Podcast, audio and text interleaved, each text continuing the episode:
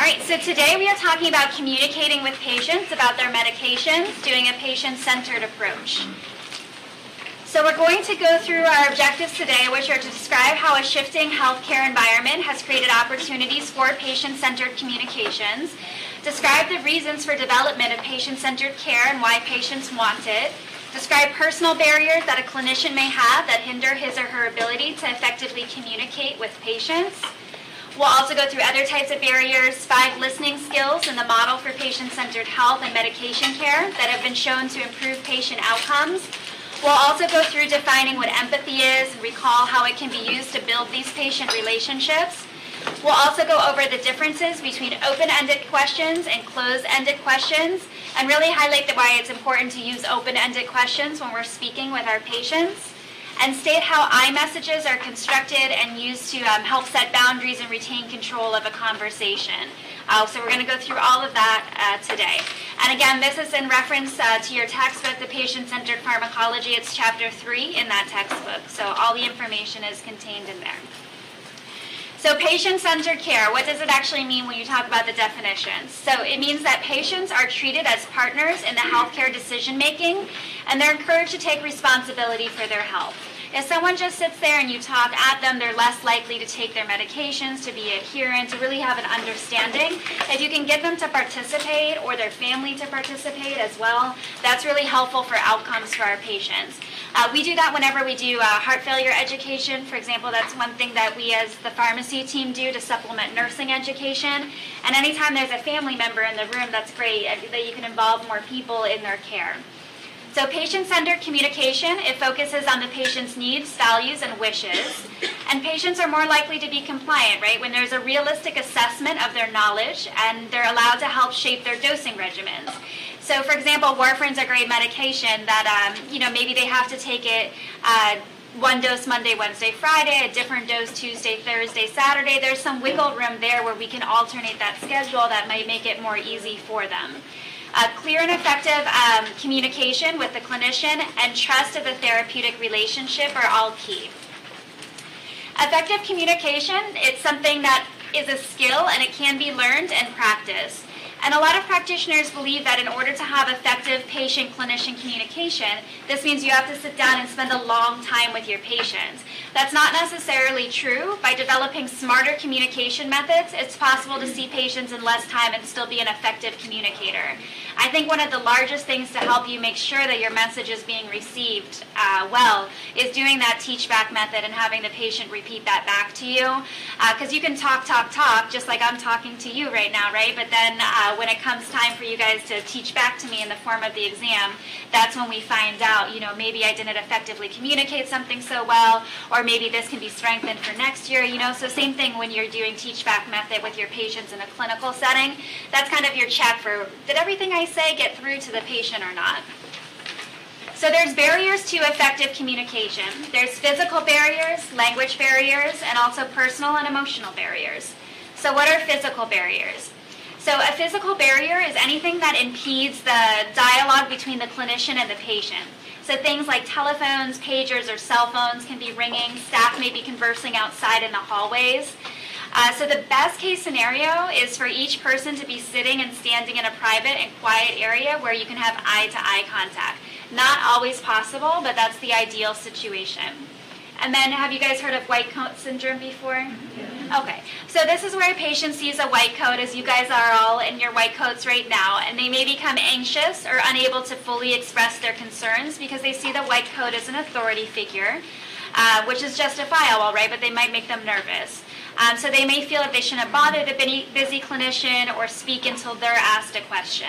So kind of breaking down that, that barrier is helpful for the patient to feel more comfortable in asking you their questions. Language barriers are definitely also another barrier. Um, so language barriers uh, can be based on the language that the patient's speaking, but it can also be medical jargon. And you want to avoid talking down to the patient and making it too simple for them if they're, you know, um, able to carry that conversation with you. And then, of course, we talk about, and I'm sure you're aware, not speaking above the patient's level, too. Uh, second languages are also, you know, important too. So someone might be speaking English with you, but that's not their first language, and Spanish is their first language.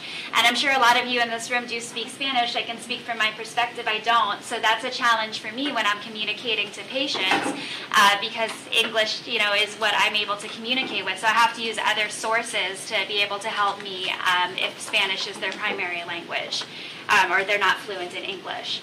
Um, so another thing about the physical barriers, because patients can forget things um, or they might feel intimidated or whatnot, it's also important to remember that the patient brings a list of questions. You can advise them. So if it's like your first appointment with them and you're prescribing them, you're changing, you know, certain things with them, let them know next time they come back to you, bring a list of questions with them so you guys can go through it. I do that myself too because I'll forget and I'll get talking to a physician. I'm thinking back to my most recent like OBGYN appointments and I'll forget like all the things that I wanted to ask. I always have the questions on my notepad because we'll get talking and then I'll be out the door and next thing you know I realize I forgot to ask like two of my questions. So that's something that's really helpful to advise them to do. And then it's less work for you in the long run because you're going to get less follow-up phone calls, less things that you have to address afterwards. Uh, personal and emotional barriers are another thing. So patients want to have the clinician's full attention, right? Which can be challenging, of course, as a busy clinician, but trying to focus on that patient and be present in the moment is going to be uh, key for you to have effective communication with them. So this is going to be something that enhances patient care. It helps to establish trust, and it also helps the patients with their medication management too. There's several useful uh, techniques with communication. We're going to talk about active listening, the use of open ended questions, and the use of I messages. So, those are three things that we're going to touch on today. So, active listening also includes empathetic responding. So, what are those? So, active listening it's a structured form of listening and responding that focuses the clinician's attention on the speaker. And empathetic uh, responding means communicating your understanding of the patient's situations, feelings, and motives. So, the patient's coming to you, right? They have some type of uh, issue that's going on and they want to seek uh, some type of resolution from you. So before you dive into the solution on how to fix their problem, taking a step back to understand their situation, provide some empathy there. Um, be, uh, you know, I'm sorry to hear that you're feeling that way today. I can understand how that must be frustrating. Let's talk about blah, blah, blah. That goes a long way in establishing the relationship with the patient so that they feel comfortable confiding in you. So let's go ahead and talk about active listening. So being actively engaged with the patient. So not passive listening where you're just sitting there, you're typing on the computer and they're talking at you and that's the end of it. How are we actively participating and showing, you know, respect to the patient whenever they're here with us? So the first one seems intuitive, but paying attention, right? So you want to give your patients undivided attention and acknowledge what they're saying by looking at them directly, eye contact putting aside distracting thoughts and observing their body language. I can't tell you how many times I've gone into an office and there's been typing on the computer the whole time that I'm interacting with the provider. And I understand because they're multitasking, and as a practitioner, totally get it. I'm busy too. But it does make you feel like, are they actually listening to me? Do they care about me? And that's, you know, me as another healthcare professional having that understanding of their day to day workflow. So I can't imagine a patient that might not have that same level of um, understanding. So being able to make that eye contact with the patient, or hey, I just have to take a couple quick notes to document some things, but then I'm going to uh, come right back to you. As it goes a long way. Showing that you're listening via your body language and uh, gestures. So occasionally nod, smile, use other facial expressions that show that you're listening and you're actively engaged in the conversation with the patient. Um, some of us might be more serious, um, or that might not be a skill that comes naturally. But being able to like nod as the patient's talking, it shows them that you're listening and you're processing what they're saying, and you're not thinking about 10 or 30 different other things you have going on. Uh, provide feedback too. So paraphrase phrase what the patient has said. So um, what I hear you say is that you're concerned uh, that you're having to wake up frequently at night to use the restroom. Let's take a look at your medications and see what we can do about that. Uh, defer judgment or drawing conclusions too early. Get the patient to tell their full story without interrupting them. So even though you might see where the conversation is going, take a second to let them finish their train of thought before jumping in with a solution. You'll want to respond appropriately and empathetically and be respectful and non judgmental throughout the process. So open-ended questioning. So have you guys heard of open and closed-ended questions? All right.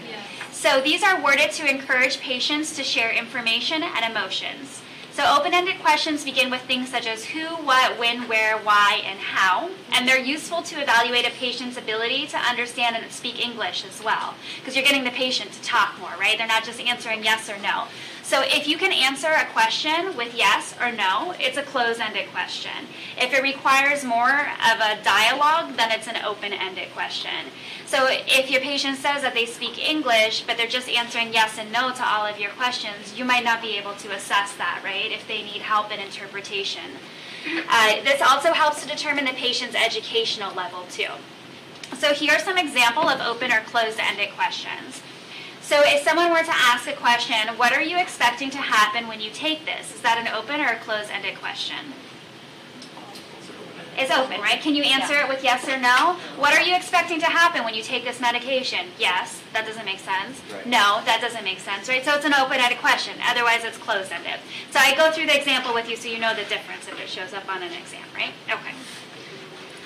All right, establishing boundaries using I messages. So I messages express the health professional's thoughts and feelings, and then what behaviors, words, or actions give rise to certain feelings, and lastly, what effects the conversation is having on the health professional. So these are actually things that they say to use whenever you have, you know, if people have conflict with other people too, right? So I messages, instead of saying like, you make me feel this way, it's I feel this way, right? So I feel blank when you blank because it makes me feel blank about blank. So it's things that are directed to how you feel, and we'll go through some examples. Um, so there's actually a case here from the book. So we'll do this. So a patient with chronic obstructive pulmonary disease comes into the clinic for a refill of their bronchodilator and their inhaled corticosteroid. He has a packet of cigarettes in his shirt pocket, so we know smoking is going to make these situations worse, right? The patient has not stopped smoking. Uh, they started a smoking cessation, cessation program. Sorry, they haven't stopped smoking. They haven't started a smoking cessation program or accepted counseling and medication for smoking cessation, even though these topics have been discussed at your prior visits. So just think you're taking care of a patient that has COPD. Um, you've talked to them about stopping to smoke, and then they come up for their follow up visit and you see a cigarette pack in their pocket. Um, so Today, he asks if it's really necessary for him to quit smoking. He also asks, are the warning about cigarettes written on the package really true, or are they just scare tactics? So, in response to um, the clinician, uh, in, in response, the clinician states the following I message. I feel really upset and concerned when I see you continue to smoke. I care about what happens to you. When I see cigarettes in your pockets, it makes me feel like my advice is not worth anything maybe a little intense when I read this example from the textbook, but my personal perspective. But the point here is that you're not saying, you're doing this, I can't believe that you're doing this. Like the message is about you and you're conveying your concern for the patient. So some people would respond to the preceding case with a you message instead, which is not something you want to do. A you message would focus on the behavior seen right now by placing blame, making judgment, or maybe making like a belittling remark to the patient. So an example of a you message is the following. I'm really not sure what you're looking for here. We've talked about this so many times, and you've deliberately ignored my advice about smoking. I know you're going to do whatever you want, anyways, regardless of what I say. To tell you the truth, you're acting interesting, incredibly foolish. I hope you would never speak this way to a patient. And irresponsibly, and I will not be held accountable if you die from smoking. Intense, right? Okay, this is the example from the book, right? But the point here is we want to use I messages, not you messages, more about how like you feel and conveying your concern for the patient instead of placing blame on the patient. And this goes for general life advice too. It's hard in like the heat of like a conflict, um, you know, but using I messages are more effective um, at resolving any type of conflict than a you message message. So it does more to encourage a conversation than finger pointing and anger expressed in the you message, which would likely end any further helpful conversation. And then um, the book goes on to say once an I message has been stated, you can also establish boundaries at the end uh, by stating something like, I know that stopping smoking is a difficult process, and I want you to attend a smoking cessation program where all of your further questions can be answered. Um, so that's another thing where you're showing empathy and then also talking to them about what the resolution is here. Okay. So continuing on with medication safety and communication. So patients often accept prescriptions that they'll never use or fill, um, prescriptions that they'll never take. Um, so you might write that prescription, but how do you know that that patient's actually going to take that? So many times it's due to misunderstandings about the prescription and its benefits or fear of side effects and adverse reactions. Um, so, for example, um, heart failure, you need to be, if you have heart failure with reduced ejection fraction, you need to be on a beta block or an ACE inhibitor, an ARNI or an ARB um, uh, as an example, right? Uh, there's a host of medications you need to be on. But a patient might feel like this is a lot of medications for my heart failure. Do I really need to take all of these, right? Um, and so they might be concerned it's so many of them. Uh, maybe they're concerned about side effects or they just feel, oh, I can take one or two because they're all for heart failure. So it's really important to counsel them how each one works and why they're different and why they need all of them to make a complete regimen. So an important part of patient education and counseling, it needs to include actually teaching the patients how to correctly manage their medications.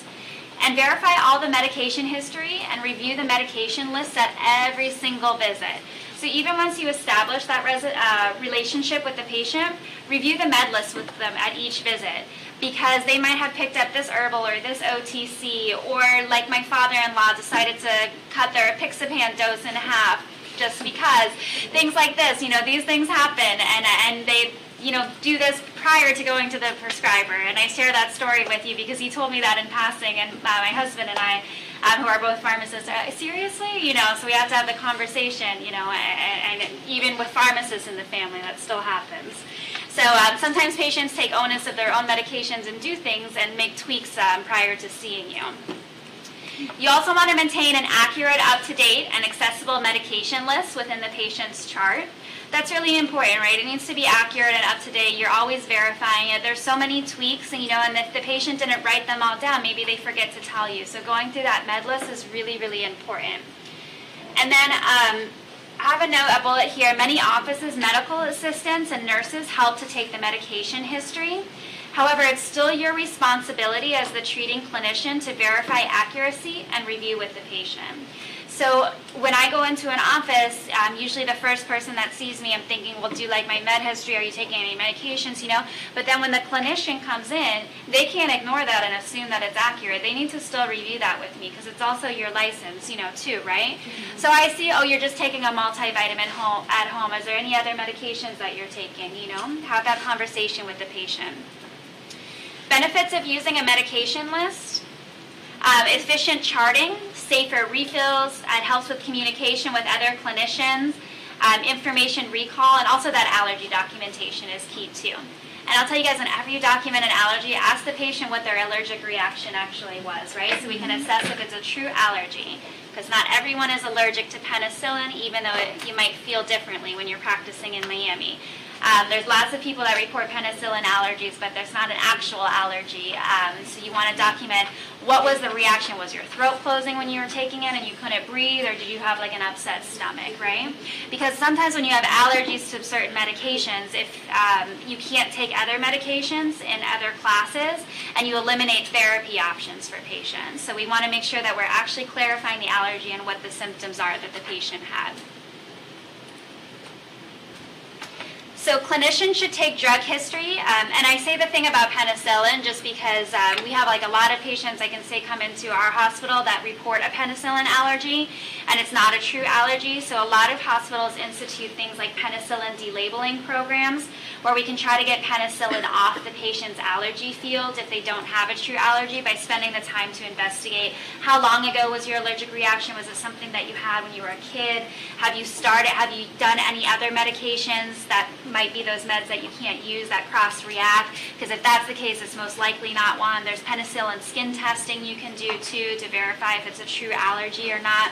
So those um, penicillin, I think, is a big thing because it takes away a lot of antibiotics that you can't use. Um, so making sure that you document what the actual allergic reaction is is helpful. A clinician should take a drug history by asking open-ended questions. So, can you tell me what medications you're taking at this time? Versus, are you taking any other medications at this time? Because that would be a yes or no answer versus this one, which is an open ended question. Ask too if they've been seeing other clinicians who prescribe medications for them. So depending on your practice, maybe you're a specialist, um, but you'll want to know other clinicians that they're seeing um, in case anything overlaps. Maybe another provider is also providing them pain medication, for example. Um, so you'll want to have that information. Ask about over-the-counter medications and home remedies. We're going to do a whole presentation on those, uh, dietary supplements and things of the like. And then, because uh, there's a lot of drug interactions that can occur with those, um, some of them have place in therapy too, though, that have made it into guideline-based evidence as well. So it's important to have knowledge of those. And then commonly overlooked medications and the medication list, just some commonly ones that providers may overlook or not ask about, are birth control pills, inhalers, uh, eye drops and patches, herbal medicine, and medications prescribed by other clinicians. So those are things you want to make sure that you're addressing um, and finding out whether or not the patient is taking those. And a patient might be um, forgetful to report them, like a lidocaine patch that they're taking because they're thinking about tablets that they need to ingest versus a patch that's on their body. Both, of course, are medications, but one might be more in the forefront of their mind, the tablets and the patch. So culturally competent communication. So this term refers to the provider's ability uh, to communicate with awareness and knowledge of healthcare disparities and understand the social cultural factors that have important effects on health beliefs and behaviors. So for example, certain racial and ethnic groups, they have higher rates of a particular disease, so higher prevalence. So in African American populations, cardiovascular diseases present at a higher incidence than other ethnicities. Uh, diabetes in American Indians and Hispanic American populations um, present at a higher uh, level. And then clinicians must determine how well their patients can understand and participate in healthcare decisions. Identifying and addressing biases is an important step to providing quality healthcare to all patient populations. and then use those translation services. Also, use your bilingual and bicultural staff. Uh, simplified written diagrams are helpful and go a long way with patients. Uh, patient education and leaflets in the patient's native language and computer translators are also helpful. So depending where you practice, you may have these tools as a resource for you. Um, or if you're starting your own practice in the in the future, you might have to purchase them, right? But there's lots of translation services. Even you know Google Translate is an option, um, but also use of your bilingual and bicultural staff. So like at Sinai, if I'm going to educate a patient on heart failure, my colleagues speak Spanish. So if the patient's Spanish speaking, you know I'll usually trade off and get an English patient and send him up to the Spanish speaking patients. Um, so that's a great thing about being here is our primary languages that I can say that I encounter are Creole and Spanish, and usually there's somebody around that speaks one of those languages. Um, but also patient education leaflets in that patient's native language is helpful. So if you're giving away an education leaflet, make sure you have it available in the other languages too. So uh, you know we have uh, Spanish and Creole I, I, in our patient education leaflets as a, uh, in addition to um, English. Um, computer translators, there's lots of great programs. We have like an iPad that you can get, and um, you call a translation service that Mount Sinai subscribes to, and they have so many different languages that you can choose from. And then there's a person that shows up on the video chat, and they, you, you know, you provide the education, and then they translate for you, and they're certified medical translator that understands the medical jargon and all of that, and they can communicate in a ton, a ton of different languages. So there's plenty of services like that. So find out what they have at your institution, wherever you're practicing. I think especially as a student when you're on rotations, because you're going to have to speak to patients, so it's helpful to know what other, um, what translation services they have. Especially in a place as diverse as Miami, you're going to get a lot of different languages. So what about communicating with children and adolescents? So maybe most of your patients that you're communicating with are adults, but what happens when you have a younger patient population? So typically this is a three-way process. So it, it involves you as a healthcare professional, the child, but also their parent or their caregiver as well. And children and adolescents, they need to be communicated with on their level that's appropriate for their age and also their cognitive development. So notice that it's a three-way process here, right? It's not just with you and the parent. It's you, the child, and the parent. So involve them if they're if it's age appropriate within that communication. So general techniques for communicating with and empowering. So think of it as empowering, right? You're empowering that child, who's your ultimate patient, to be involved in their health care. So always introduce yourself. So when you walk in, you know that that child's old enough, introduce yourself to the child too. Don't just don't just have your communication with the parent only. Uh, give your name to the child first, and then say to the parent that you're going to talk directly to the child. And then start by asking a few general questions to gain appreciation for their cognitive level, um, so you can go from there. You're going to want to use those open-ended questions again. And uh, simple declarative sentences such, it's important that you work with your mom and dad in taking this medication. Do you know what I mean by that? Or can you tell me what I mean by that would actually be an open-ended question. And then ask the child or adolescent if she adolescent if she or she has questions for you. So if you say, do you have questions, and they don't come up with any questions, give examples of questions that patients have asked you. Like, okay, so some examples that I get are, will the what will the color of this medication be?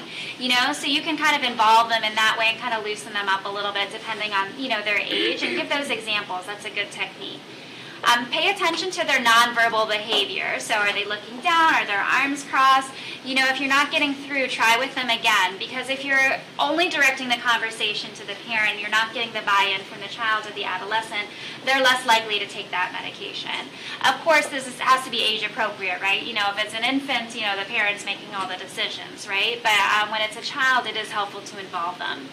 If you appear bored, rushed, or not fully committed to helping the child or adolescent, they may interpret this to mean this person doesn't care about me, so why should I trust what they say? And if you think about it too, you're kind of like setting the groundwork for that person when they become an adult to have that relationship with um, healthcare providers, right? So if they have a really, they, you know, if you think about child, children or adolescents, you know, they're really young to have health issues that they have to come to a provider for. So that must be scary for them. It must be like really challenging too, especially if their friends aren't doing it and they have to, you know, be on an inhaler or they have to use an EpiPen because they have an allergy that's anaphylactic to a food and X, Y, and Z friend doesn't. So that's a lot for them already, right? So you're establishing that relationship with them and really setting the groundwork for kind of how they're going to see healthcare providers in the future as they get older. And then they're going to develop comorbidities like we all do when we're older, right? So you're really at the forefront of um, establishing that connection with them. So being able to empower them and set up a positive relationship from an early standpoint will help them uh, long term. So Older patients. So the U.S. population is aging at a rapid pace. By 2030, about 71 million Americans will be 65 or older. So 2030 is not too far from now, right? So I think this book was written in 2014, so it seems a little further away, but now we're in 2022, so in eight years from now, this was the estimate.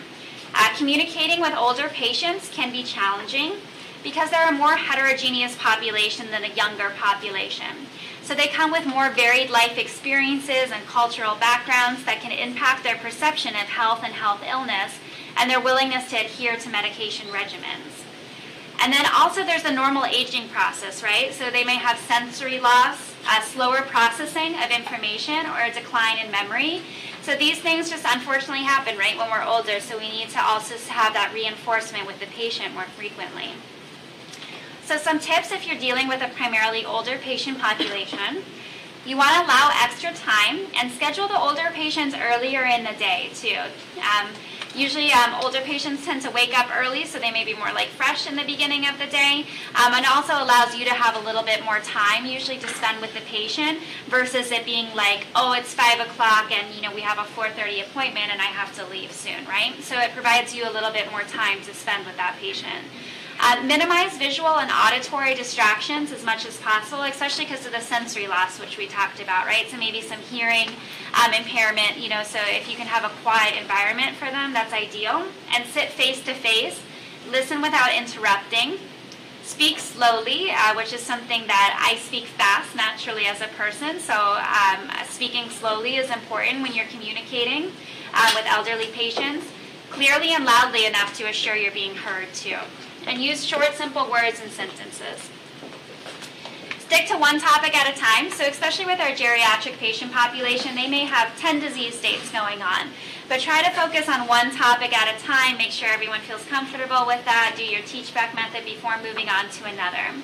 You can also simplify and write down your instructions so they can take that with them when they leave. Charts, models, and pictures are helpful. And lastly, always give your patients and your appointments time to ask questions. Have you guys heard of polypharmacy before? Yes. Okay. So polypharmacy is defined as the concurrent use of several drugs at the same time. So our geriatric patients are most always on more than one medication. They're on many medications for multiple disease states. And polypharmacy isn't necessarily bad because we do need to be on multiple medications to treat multiple diseases sometimes or multiple meds to tackle even one disease. But we need to make sure that they're appropriate, right? And when we have therapeutic duplication, which is multiple medications within the same class, or we have medications that we're putting on board to treat side effects of other medications. Instead of recognizing it as a side effect, we just put a new one on to treat that side effect. This can be really uh, detrimental to the patient and put them at risk for adverse drug reactions. Um, also, uh, for non-adherence too, right? If you have three tablets to take versus eight, you know, you're more likely to take three. Um, it increases the risk of hospitalizations too because of these adverse drug reactions and medication errors as well. If they're on multiple meds, it's more likely for them to be an error where they may take the wrong tablet when they were supposed to take something else, um, or dispensing errors potentially as well. So that's why it's important to do this drug review every session with the patient. Also, it's helpful to advise them to use only one pharmacy. Pick the pharmacy you want, but if you can route all your meds through one pharmacy, that's really helpful because that's one pharmacist that can check all your drug interactions. Because if you're filling five prescriptions at CVS, six prescriptions at Walgreens, and like two other prescriptions at this independent down the road, it's really hard to send, like, it's hard that one pharmacist at each of those locations only has a snapshot of information. So they don't know what else you're taking. So if I'm like the CVS pharmacist, I don't know what you're taking at Walgreens. I don't know what you're taking at the independent pharmacy. So I can only look at drug interactions with what I see, not what you're taking at other locations. So one pharmacy is really helpful. also, you want to advise patients to report any new symptoms to their healthcare professionals. So a lot of times, especially with geriatric patients, they can have a side effect and they can attribute it to just like getting older, but it could very well be a side effect of one of the medications that they're taking. So make sure that they're always telling you about the side effects or symptoms that they're experiencing at each visit, because you can take a look at their meds and see if it might be a side effect of a medication or maybe they need a referral um, or, or there's something that you can do to improve their quality of life. All right, so six strategies to improve medication adherence. So use the least number of medications possible and use a simple dosing schedule if you can, preferably one that's been agreed to by the patient and then help correct non-adherence by seeing it as a problem requiring a team effort. So not placing blame on the patient. Maybe there's something that you can do as the provider to help with adherence. Maybe it's education that you can provide to the patient more on why this medication is important. Maybe it's the dosing schedule that could be modified for the patient. Maybe it's a cost issue. Their insurance doesn't cover it and you can switch to another agent that their insurance does cover. So always don't jump to placing blame and see what you can also do to help. See non-adherence also as a continuing problem. So if the patient was instructed to take the certain dr- uh, the drug a certain way, so my father-in-law, for example, it doesn't mean that they're always going to comply with those instructions over a long period of time. So always check in with your patients. So develop um, an inquiring approach to individualizing medication regimens, keeping the focus on the patient's needs, desires, their beliefs and motivations, challenges, experiences, and issues with costs, memory, and disabilities. Help the patients to develop strategies to deal with these issues. So if they're forgetting to take their tablets, a pill, um, you know what I'm trying to say, right? The thing where you put the pills in, pill, what is it called? Pill box. There you go. so a pill box is helpful, right? Something Monday through Friday, or they um, sell them also like in a month too that you can do that as well. So have that with them, or maybe they're more technologically savvy. There's alerts that they can set on their phone. Things like that would be really helpful if they're having issues with remembering to take their medications. We talked about cost, um, doing the teach back to make sure that they have a level of understanding. Develop also a plan for follow-up and monitoring and modification of a medication plan after mutually agreeing to one. So after you've agreed to this, let me see you back. Um, I'll have you make a follow-up appointment with me in two weeks. Um, we can see how your blood pressure is responding to the lisinopril dose that I increase, and then we can go from there. And remember, if you see non-adherence, it will take more than a one-time encounter to address it and correct it. Because patients don't change their behavior simply because you told them to change, right? Changing behavior for all of us takes time and it takes practice. So clinicians must take the necessary steps to make sure that their patients, regardless of their age, sex, or employment status, have access to the medications that they need and determine whether the patient can afford the medication by asking questions such as, do you have any concerns about filling this prescription today? So maybe you don't want to come out directly and be like, you can pay for this medication, right? Like that won't be such an appropriate question, but do you have any concerns about filling this prescription today? Would be helpful so that patient has the floor if there are some concerns there. And I mentioned in the previous lecture, just knowing the cost of your personal formulary, your general medications that you use are going to be helpful. There's also things called like $4 lists or discount lists at some pharmacies as well. So being familiar with the pharmacies in your area, that's helpful too. And then you'll get a feel as you practice. You'll know that um, ACE inhibitors and ARBs, they're often grouped together. You know, you can use one or the other for heart failure, for example. But ACE inhibitors are really cheap because they've been generic for a long time. But ARBs are more expensive. So if I have a choice to, to prescribe an ACE inhibitor and ARB, all things created equal, the ACE inhibitor is probably going to be cheaper for my patient. So in addition to, do you have any concerns about filling the prescription today? Because that patient might not know how much that medication costs until they get to the pharmacy too. So you should have some general idea. Or if it's like a specialty product that you're recommending, just thinking like a dermatologist appointment, you know, a lot of like medications for like acne and things like that are not covered by prescriptions. So you should also like know if there's a compounding or an independent pharmacy that you can refer that patient to, where they can make the medication for cheaper for the patient than at like a traditional CVS or Walgreens. Um, hormonal therapy too that's compounded at a lot of pharmacies right? So having knowing your drugs that you commonly work with and then how much those agents cost and having relationships with your pharmacies so that you can direct the patient better is helpful.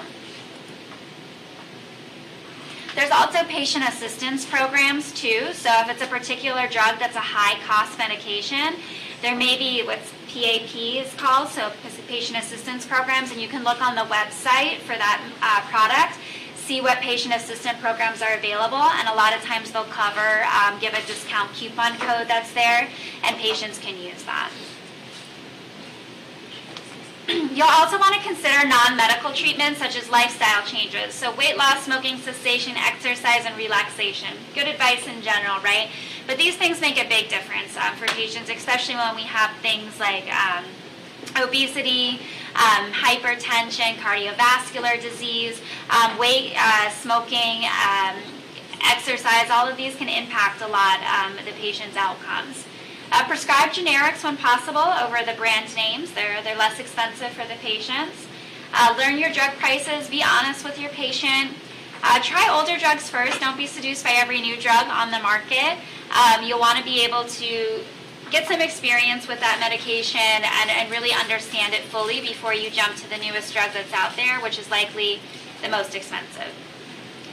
Your textbook mentioned this, which so it's in the slides, but a prescribe half a pill, but I'm going to tell you a qualification that I added to the slide. So they said prescribe half a pill. The price of some medications does not increase very much for higher dose pills that can be cut in half for the appropriate dose. So for example, if you're prescribing someone five milligrams uh, once daily, and it's say $5, but a 10 milligram tablet is only $6. So they're saying that you could prescribe the 10 milligram tablet and just instruct the patient to cut it in half, and basically their dosage goes further that way, right? But the huge caveat that I think the textbook overlooked is not all medications can be cut in half. Um, so if you're going to recommend something like this, please make sure your patient understands how to take the medication so they're not going to double their dose accidentally. And then also you'll need to consult the ISMP's list, um, which is a do not crush list. So basically anything that's extended or a delayed re- uh, release tablet, it can't be cut in half or crushed. Because what happens is that you break that um, delayed release uh, formulation up and the patient gets all the dose at once. So like for example, if you have a 10 milligram delayed release tablet, if you cut that in half, it's going to give the dose all at once to the patient, and it's not going to give it as intended, which is a slow amount over like a 24 hour period.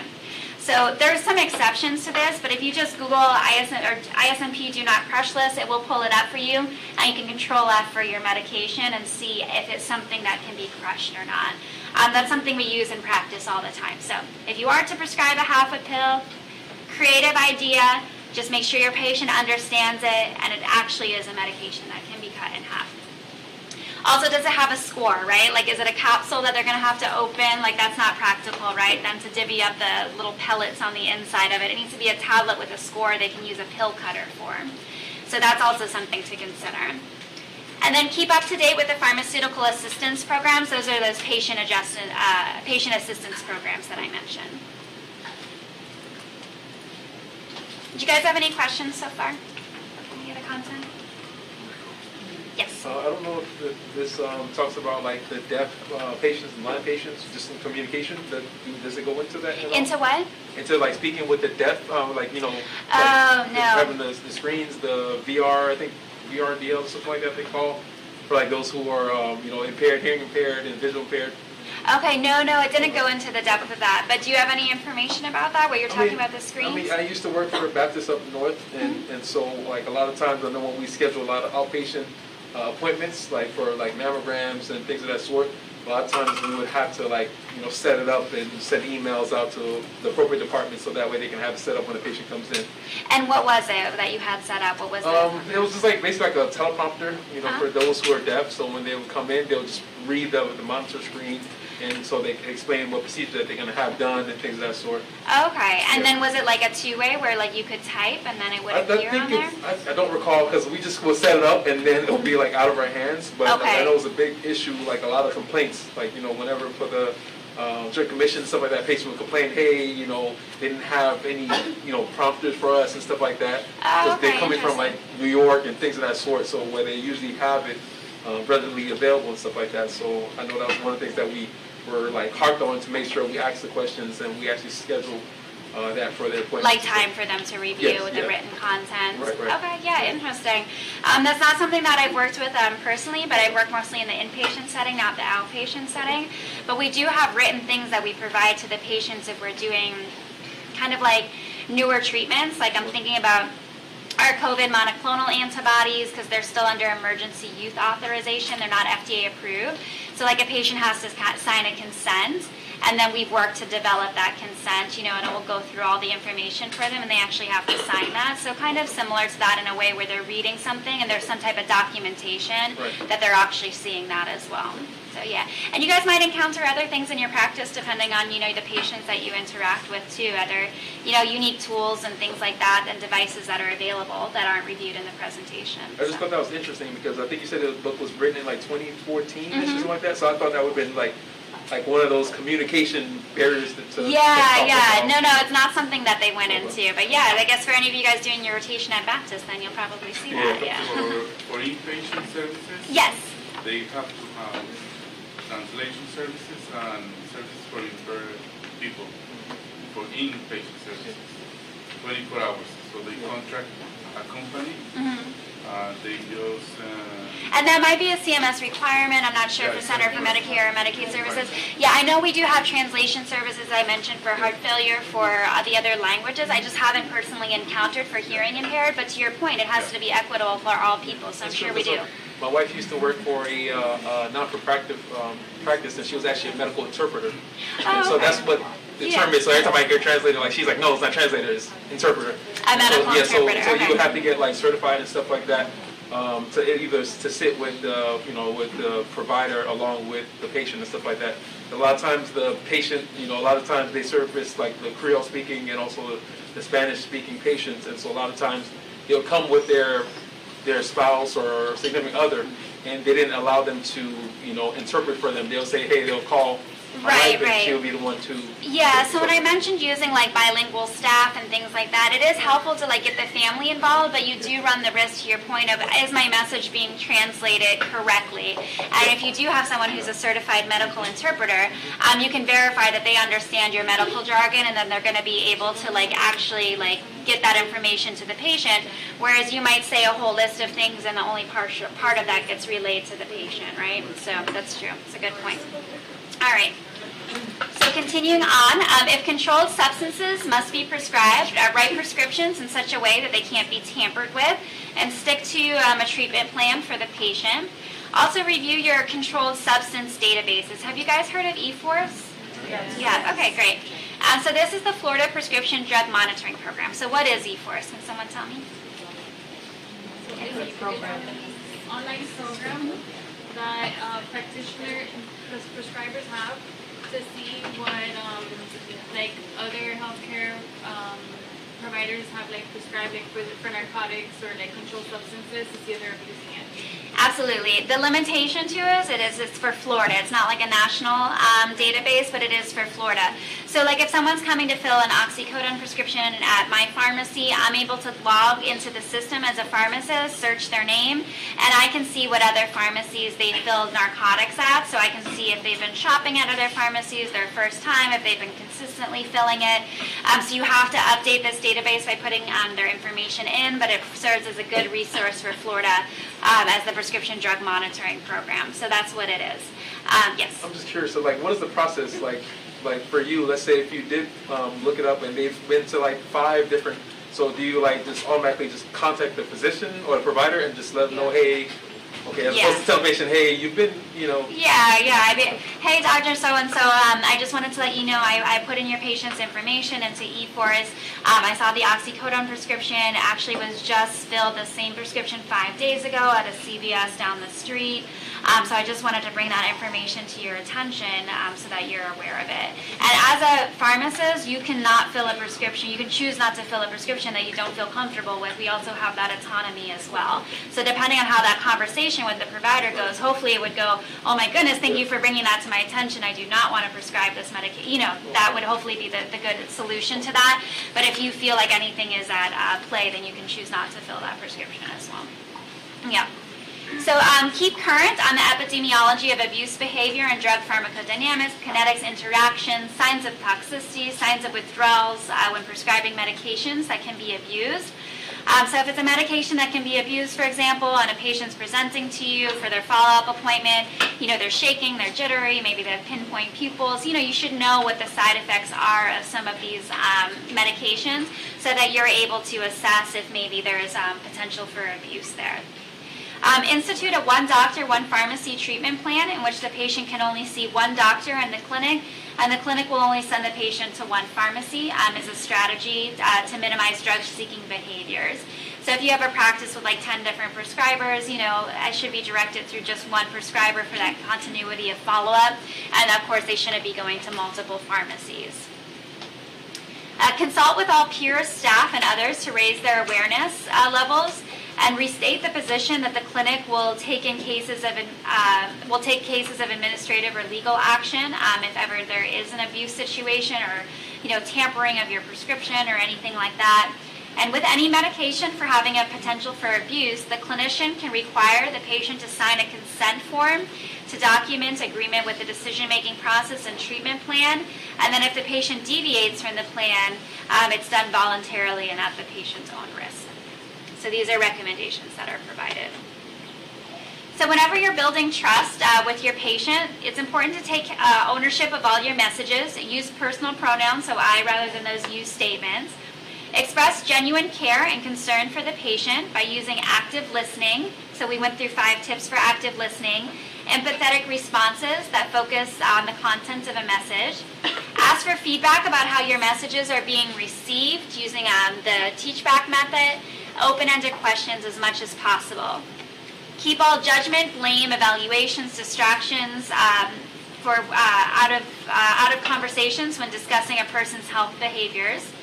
Use words and um, phrases that are appropriate to the person's level of understanding or their language, and set boundaries as a health professional too, so that um, patients begin with their own health behaviors and encourage them to take part in the health decision making. You can't fix everybody, you know, so you can just try to set them up with success by providing them the information, providing your treatment uh, recommendations, your prescriptions, but you need to get them involved in their own health care because ultimately that's the thing that's going to make the difference is the patient's involvement. Okay, so there's another case uh, here. So uh, TG presents, and we'll go through because we're almost at 5:50, but this is like my last slide, so we're going to end early today. Okay, so we'll just finish with this case, and then I'll let you guys head out. So TG presents at the clinic with a recurring ear infection. He's from Turkey, and he speaks a little English.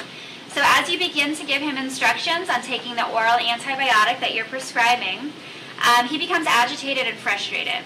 So in broken English, he asks you why he would need to swallow tablets when it's his ear that hurts. So how would you proceed? What do you guys think?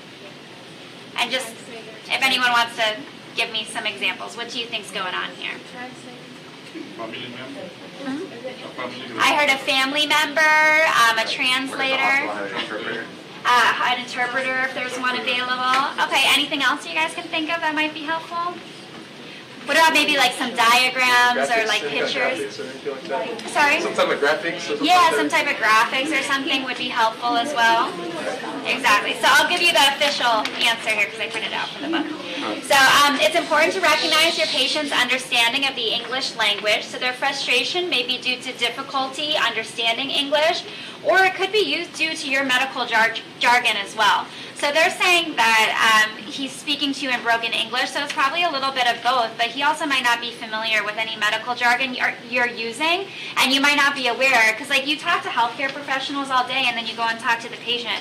So sometimes even though you know you're not supposed to use medical jargon, it slips in there, right?